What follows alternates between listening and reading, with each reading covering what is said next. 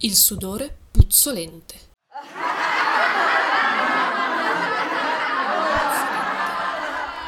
Per preparare un buon sudore puzzolente va bene una persona, ma anche tanta gente.